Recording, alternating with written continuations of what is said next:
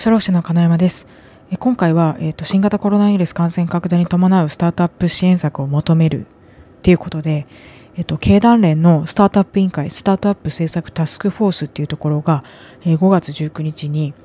えー、スタートアップの支援策を求めるっていう形で、こう、え、提言を出していたので、ちょっとそれについてご紹介だけするということにしたいと思います。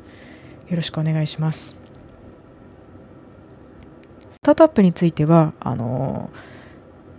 政府の中小企業向け支援策っていうところがなかなか要件に当てはまらなかったりするっていうところで結構、えーと、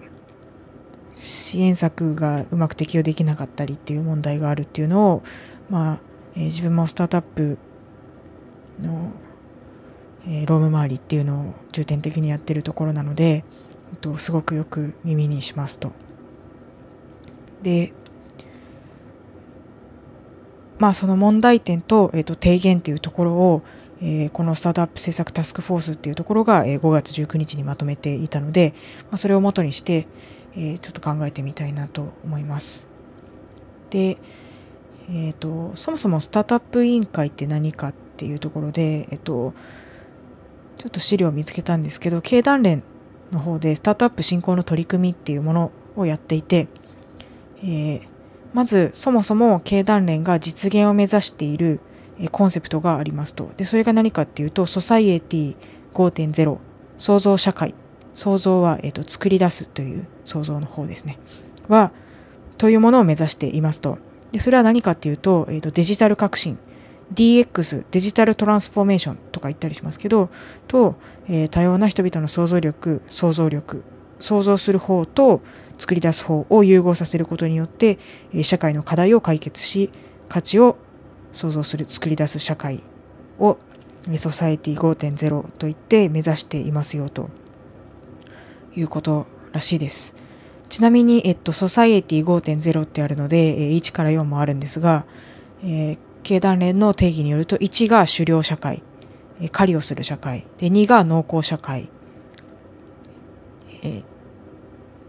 2というか2.0で、え、3.0が工業社会。4.0が情報社会。で5.0が創造、え、作り出す社会ということで、え、さっきも言いましたがデジタル革新と、え、人々の想像力によって課題解決と価値を作り出すということを、えー、目指しましょうということのようです。でこうしたソサエティ5.0の実現に向けては、えー、ビジョンを掲げて課題解決や価値創造に挑戦するスタートアップを、え進行して産業構造の転換だとか産業の新陳代謝を図っていくことが不可欠ですよということで、えスタートアップ委員会というものを設けて、えソサエティ5.0を担う企業であるスタートアップの進行に取り組むということで、え2019年5月なのでちょうど1年前ですねに発足したようです。で、えっ、ー、と、スタートアップ委員会の中にスタートアップ政策タスクフォースっていうのがあって、えー、座長がユーグレナーの社長の出雲さんのようなんですが、えー、ワンストップで様々な政策テーマに関して、スタートアップとしての意見を取り求めるという活動を行っているみたいです。で、えー、そうしたスタートアップ、えー、政策タスクフォースの方が、えー、5月19日にスタートアップの支援策について、えー、提言を行っていました。ということで、ちょっと簡単に抜粋しながら順番に読んでいきたいんですが、1はじめに2スタートアップ支援策について3終わりにっていうような構造になっていてまずはじめにというところで、えっと、コロナウイルスのパンデミックは業態を問わず企業活動に影響を及ぼしており、まあ、近年スタートアップへの投資を牽引してきた大企業についても本業の業績悪化を理由に大幅に投資を控えることが予測されていますと。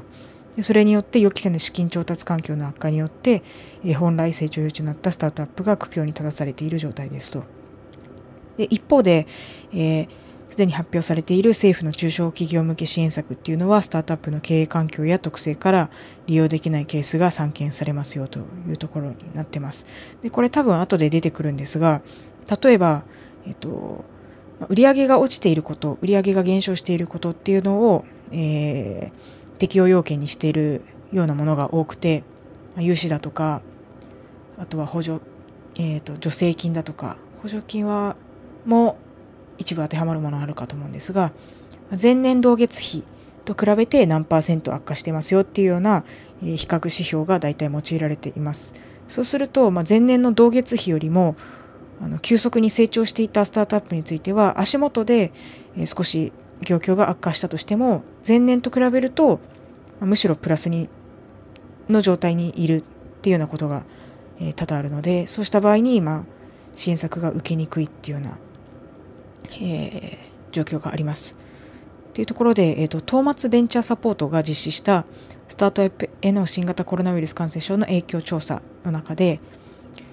えーと、これ350社が回答しているらしいんですが、40%超のスタートアップが半年以内に資金ショートが懸念される状態ですと。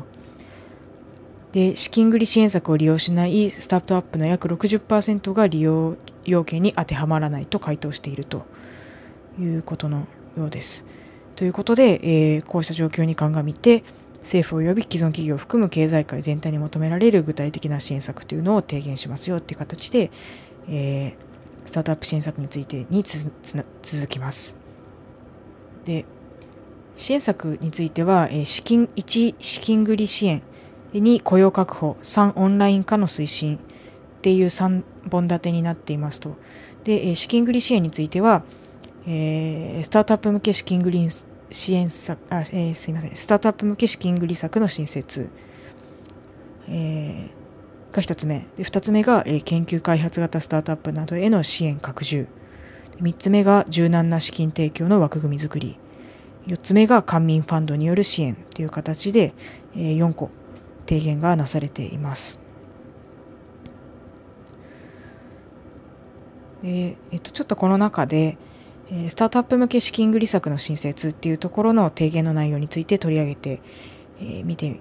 きたいと思いますが、まず、えー、と中では、提言の中でスタートアップの多くは、新型コロナウイルス感染症の売上の減少や資金調達の凍結、減額などにより、資金が不足する状態にありますと。一方で、政府の資金繰り支援策の多くは対象中小企業者としており、資本金額及び従業員数の上限が定められていますと。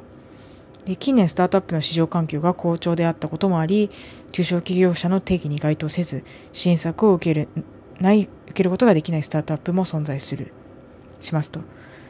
でこれらのスタートアップが利用できるような中小企業向けとは異なる要件の資金繰り支援策を求めますと。とりわけ新型コロナウイルス感染症の影響が大きい観光業飲食業エンターテインメント業については速やかな手当が必要である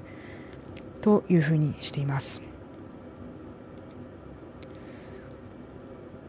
でそうですね。この中小企業向けに対象を絞っているいるようなものが多いということで資本金だとか従業員数の条件が定められていたりしますと。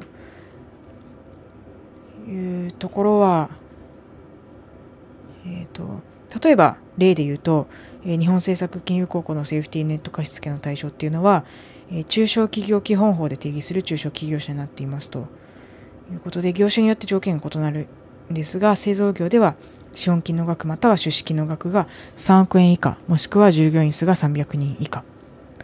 サービス業では資本金の額または出資金の額が5000万円以下もしくは従業員数が100人以下という形になっています。でスタートアップの場合だと資本金というのはこうシリーズが進むごとに増えていったりするので必ずしもこの要件に当たらなかったりだとか急拡大していた時に従業員の方を一気に雇い入れた場合についてこう半年以内で資金ショートが見込まれるような場合について中小企業向けの支援策が要件を満たさないとなると結構、えー、厳しい側面もあったりしますというところで、まあ、そういうようなものを、え、念頭に置いて資金繰り支援策を、え、新設してくださいということを提言してが提言されていますということですね。ちょっとそのまま続き読んでいきたいと思うんですが2つ目、研究開発型スタートアップなどへの支援拡充っていうところで、えー、政府の中小企業向け資金繰り支援策の多くは前年度比での売上減少を要件としていると。これはさっき言ったんですが、融資とか助成金とか、大体、まあ、基準となるのはここですということなんですが、収益が顕在化するまでに時間を要する研究開発型スタートアップや、設立後間もないスタートアップはそもそも売上が立っていない。または売上成長はしているものの多額の研究開発費用に見合うだけの成長を実現できていない事例があると。このような事例は資金繰り支援策の要件に該当せず支援を受けられていない状況にありますと。また、ええー、とまたというか、エクイティファイナンスは調達までに時間がかかることから、えー、緊急避難的な資金調達方法として現状の資金繰り支援策のニーズは高いですと。いうことで、えー、資金繰り支援策の要件を緩和して、一定の事業規模の要件を満たした場合に限っては、売上減少の代替として、成果指標の下振れを支援策の要件として認めることを求めると、えー、いうことが2つ目の提言内容になってます。で3つ目柔軟な資金提供の枠組み作りということでそうですねこれもちょっと紹介したいと思いますがスタートアップが銀行から融資を受ける場合一般的に法定代表者に対する連帯保証を求められるがしかし法定代表者が返済義務を負ったとしても融資金額は個人の返済可能額を超える場合も多く現実的に十分な返済機能を果たす可能性は低いとなので代表者連帯保証に過度に依存するのではなくて高い金利や新株予約権資本性ローなどと組み合わせてさまざまな選択肢を設けスタートアップの経営状況に応じた柔軟な資金提供の枠組みが提供されることを望みますとまた運用面でスピード感を持って設定できるように窓口での処理が後回しされたりすることのないように簡素な要件や具体的な KPI などの設定を望むということになっています。でここでは、えーと、取り上げられていないんですが特にあの、えーと、投資を受けることが多いスタートアップについては融資っていうのを今まで受けてなかったけど今回初めて、え、借り入れを起こしますよっていうようなことが、えー、いう会社も結構多いんじゃないかなと思うんですがそうした場合にあの投資と融資だと求められるエビデンス書類っていうのがまあ大きく異なってきますと。で投資っていうのはこう将来の成長モデルを描いてそれに向けて、えー、将来のリターンを期待して、えー、お金を、えー、投資しますよっていうものに。一方で融資っていうのは将来しっかり返ってくることが、え貸し出しの要件になるのでこう大きく伸びるような成長モデルというよりは毎月毎月返済できますかっていう資金繰り日繰りだとかの方が重要だったりしますというところで、まあ、そのあたりうまくフォーマットがはまりにはまりにくいというかこう準備する、まあ、切り替えというかそんなところも苦戦している、え、例もまあ聞いたりしますのでまあそれは融資を受ける上では必要なことだと思うんですがうんと、まあ、このスタートアップ政策タスクフォースが言うような形で、まあ、柔軟な支援策っていうところは一方で必要なんだろうなというふうに思ったりします。ということでえこれが、えーと、3つのうち1つの資金繰り支援に関する提言の内容でしたということです。で2つ目が、え、雇用確保ってことで、え、これは2つ挙げられていて1つは出向の促進で2つ目が、え採用関連費用助成金の支給または、え税制優遇措置ということで、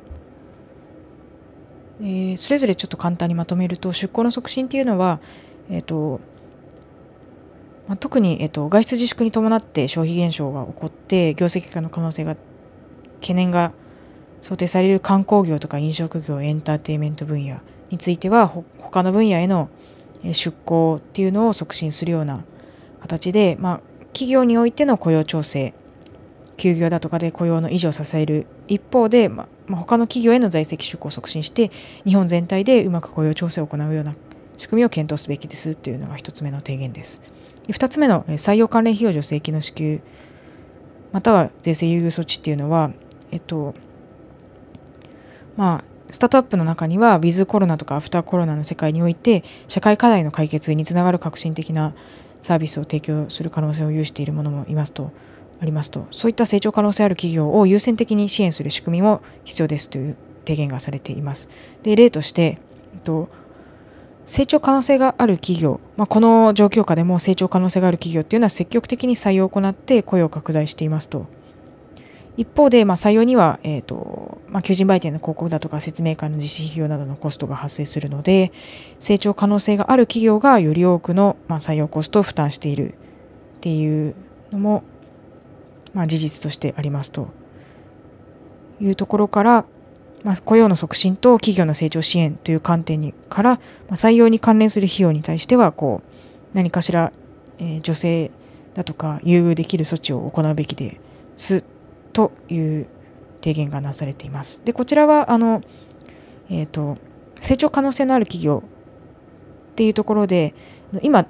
現にダメージを受けている企業っていうのとは少しこう要件が必ずしも一致しないところではあるので、まあ、それを資金繰り支援の要件とは異なる要件とすべきですっていうことで、えー、まとめられていますと。えー、今のが2つ目の雇用確保に関するものです。で最後3つ目オンライン化の推進ということでこれも2つ、えー、提言がなされています。1つ目が手続きの完全オンライン化の推進で2つ目が株主総会におけるオンラインの活用と、えー、いうことでで手続きの完全オンライン化っていうのは、えーと、今政府の方は、まあ、感染症対策として感染拡大防止としてテレワークの推進っていうのを掲げているんですが行政手続きの書類だとかあと契約の押印のために出社を余儀なくされるケースも、えー、ただ存在していますよというところで、まあ、押印だとか紙の提出慣行を見直して、えー、システム導入に対する補助金の創設だとかガイドラインの策定によって電子署名とか電子契約を利用して手続きの完全オンライン化を促進すべきですっていう提言がなされています。で実際に、えーと、印鑑が必要な書類助成金だとかテレワーク助成金だとかもそうなんですが印鑑が必要なのでその総務の方が出社したりっていうようなケースもありますしあとは、えーと、原本が必要な、まあ、納税証明とか、えー、印鑑証明とかもそうですかね。っていうようなものを取りに、まあ、役所に行くと。そうすると、まあ、同じような状況の方々がいっぱいいるので役所がすごい、まあ、混んでいて密な状態になっていてっていうようなことも、あのー、知人から聞いたりするのでこの辺りはなるべく、まあ、今そういうような、うん、それこそスタートアップの取り組みっていうのもあったりするんですが、まあ、今後より一層政府の方でもこう補助金の創設だとかガイドラインの策定策定などとかで、まあえーとリードしてくださいねっていう形で、えー、提言がなされているところ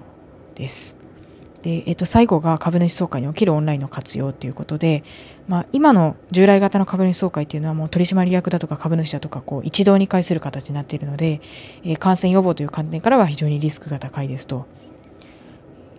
いうことで、で、えっと、経産省と法務省の方で4月28日に更新された株主総会運営にかかる Q&A というものがあって、そこでは、えっと、現状では株主のが来場しない株主総会っていうのは許容されていますと。あとは、えっと、5月15日に出された改正法務省令においては、えっと、単体の計算書類などについては、ウェブ開示が認められましたっていうことになっています。ということで、え提言の内容としては、えこれらと、あとは、えっと、株主総会を、まあ、ライブ配信するようなことを含めて、まあ、バーチャル株主総会みたいな形で、バーチャル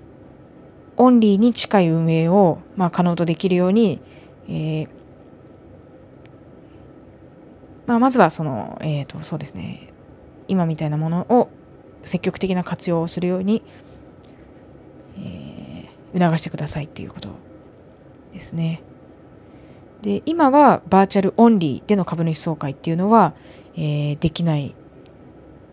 認められていないところなんですが、まあ、コロナウイルスの、えー、完全な収束までの期間が長期にわたることを考えると、まあ、今年度今回の期間だけじゃなくて翌年度以降も同じような形で対応できるように、えー、バーチャルオンリー型株主総会の実現可能性を、まあ、法整備を含めて検討するなどといった、まあ、企業負担の少ない形、まあ、今回はコロナですけどそれ以外にも今後、えー、非常事態っていうのは想定されるのでそういった形そういったた状況下でも企業負担が少ない形で株主総会を実施する仕組みを促進すべきですという形で提言がなされています。で最後終わりにっていうことで、まあ、結びの言葉をちょっと読んでみて終わろうかなと思うんですが、えー、と新型コロナウイルス感染症という災禍は新たな社会課題や価値観を生み出すきっかけとなり、え、それらに対応する技術やサービスを持つスタートアップの成長の機会ともなる。我が国でも多くのスタートアップが事故の価値を最大化し、ウィズコロナ、アフターコロナの世界を見据えて事業に挑戦できるよう、政府及び既存企業を含めた経済界全体で支援していく必要があるということで、えー、提言が、えー、締めくくられています。そうですね、ちょっとあの雇用調整助成金だとかも、えー、と1年未満、設置後1年未満の事業主は今まで対象外だったのが、えー、対象にできますよっていうようなことだとか、どんどん緩和措置があるので、それについてもまた別の回で、回を改めて、えー、要件のところ、えー、説明できればいいなと思っています。ということで、今回は、えっと、経団連のスタートアップ委員会、スタートアップ政策タスクフォースが、えー、新型コロナウイルス感染拡大に伴う、えー、提言の内容、